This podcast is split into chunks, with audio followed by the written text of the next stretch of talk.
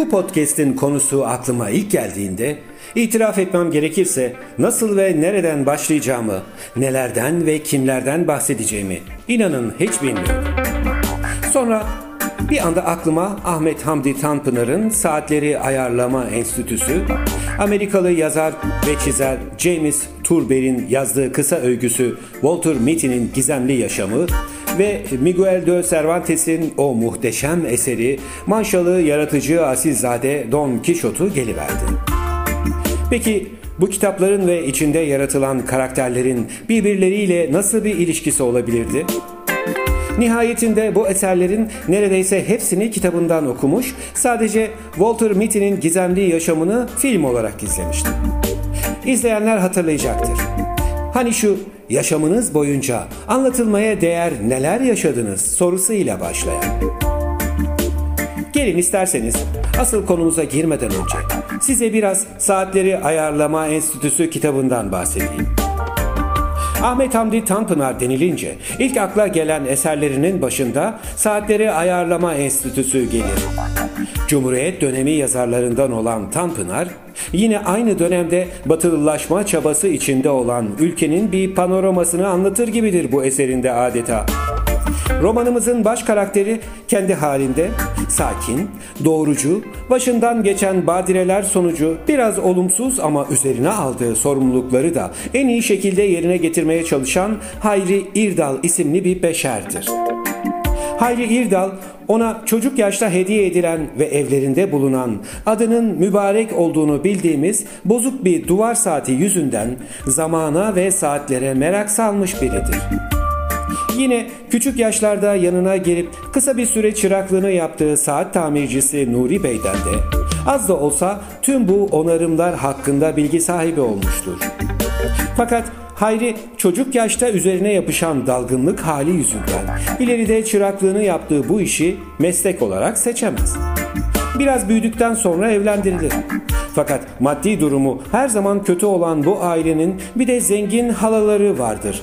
Zarife Hanım. Zarife Hanım malına aşırı düşkün, pinti mi pinti, cimri mi cimri bir kadındır.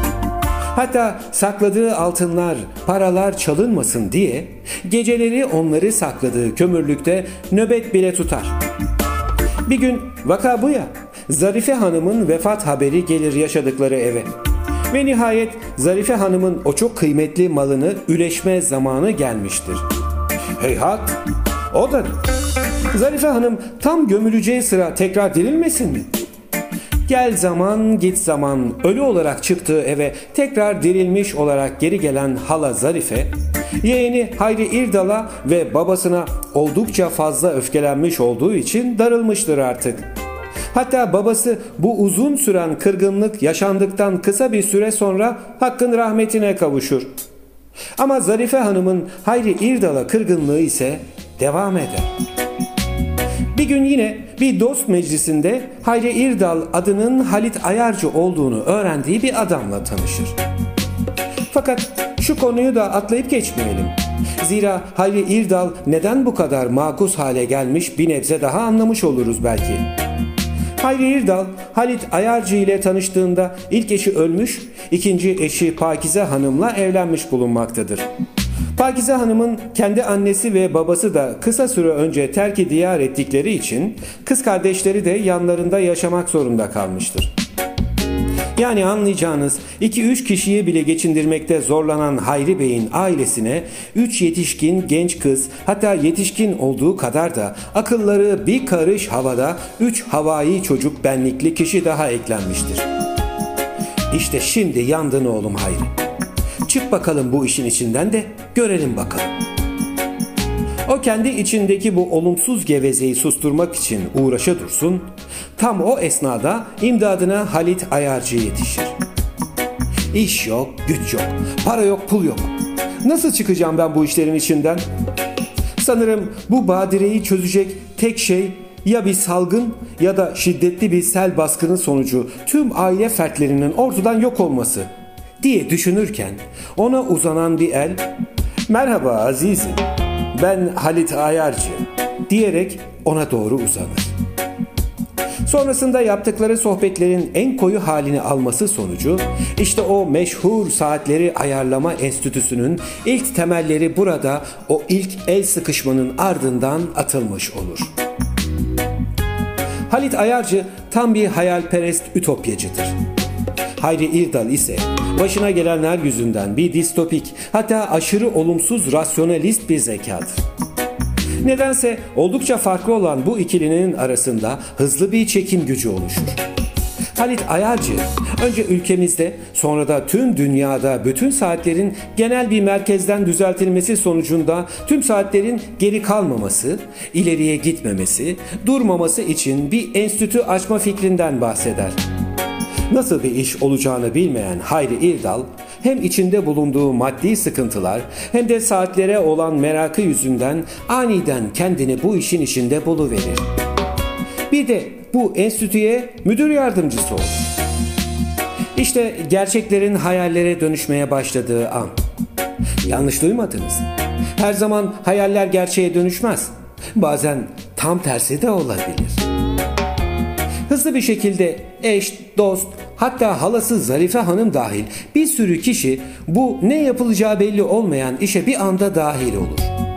Halit Ayarcı öyle ilginç, çekim gücü öyle yüksek biridir ki insanların arasından olumsuz, yeteneksiz, saçma diye buldukları ne kadar özelliği olan insan varsa o kişileri bulup işe alarak baş tacı eder. Hatta aralarında tek aklı selim kişi Hayri İrdal'dır bile diyebiliriz. Enstitü faaliyete geçer geçmez o kadar iyi bir şekilde karşılanır ki ünü başka ülkelere bile yayılarak oralarda da şubeler açmasını sağlar. O kutlama senin, bu parti benim, şu eğlenceler sizin, öteki şenlikler bizim. Bir sürü ama bir sürü organizasyon yapılır. Alaturka insanlar o kadar alafranga hale gelmişlerdir ki neredeyse asıl kendi benlikleri ortadan kayboluvermiştir adeta. Mesela Zarife Hanım giydiği elbiseler, taktığı zinetlerle neredeyse 20 yaş gençleşmiş, karısı Pakize alları pullanmış, neredeyse ortalıkta bir film yıldızı gibi caka satarak gezer olmuş, Kız kardeşleri İstanbul'un jest sosyetesine karışarak gazetelerde, mecbualarda boy gösterip çalım satar olmuşlardır çoktan.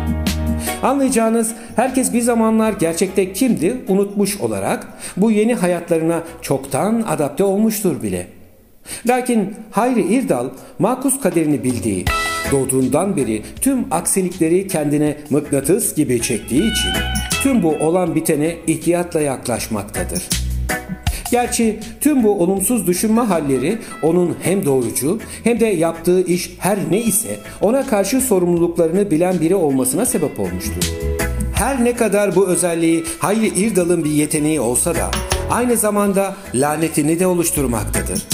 Zira çevresindeki herkes bir hayalin içinde yalan yanlış yazdıkları bir oyunu kendilerine kaptırmış, Hayri İrdal ise ne yazık ki bir türlü bu oyuna tam olarak dahil olamamıştır.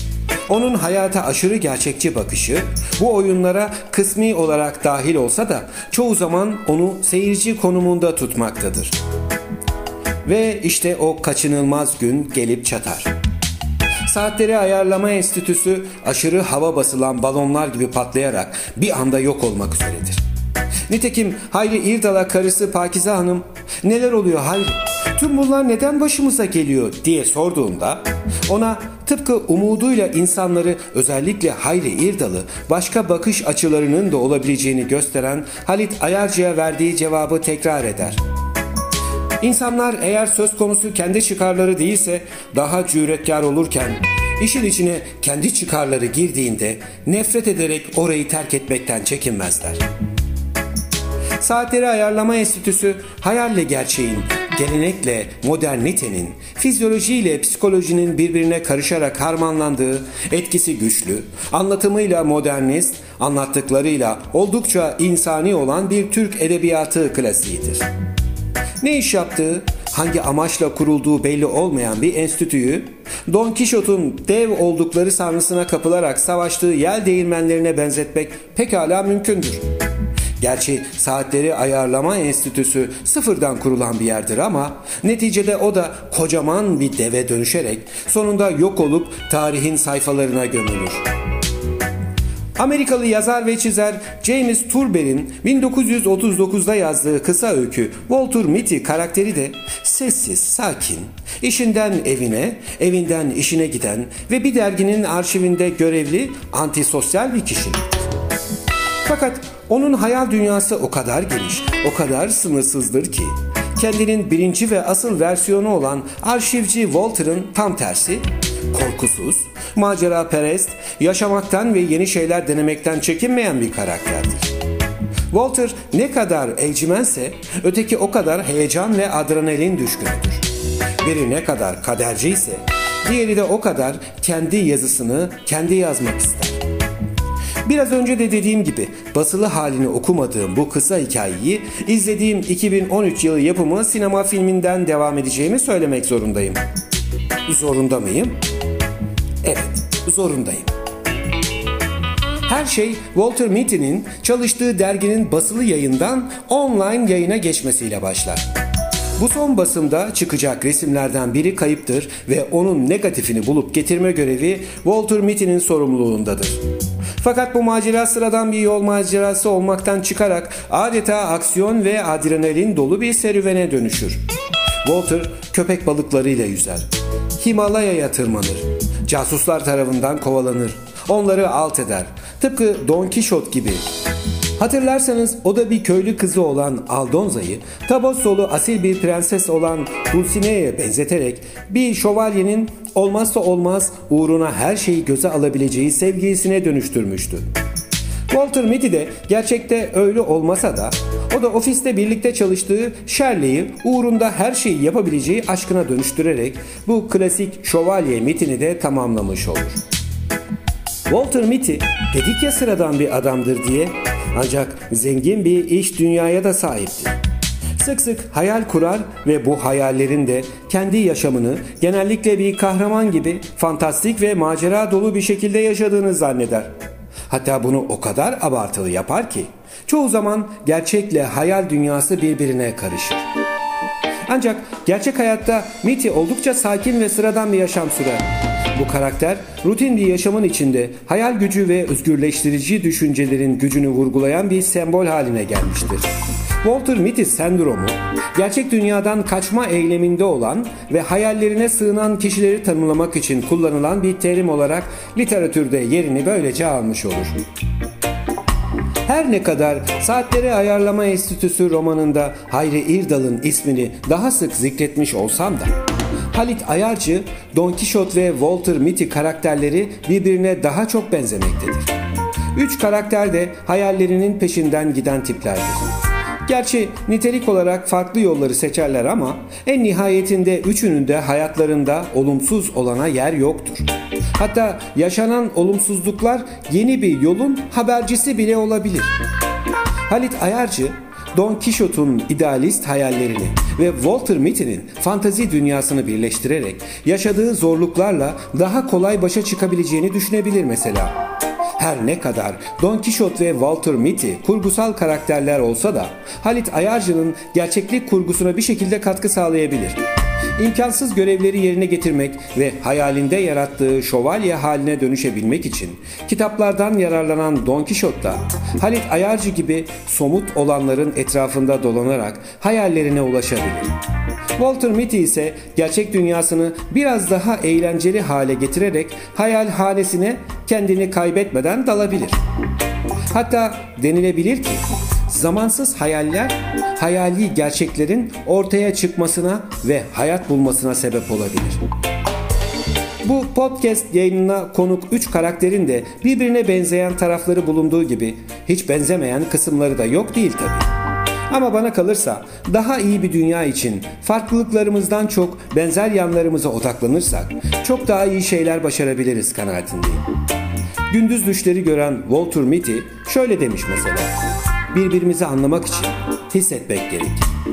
Peki ya gündüz düşlerini sahici hayallere çeviren Don Quixote ne demiş?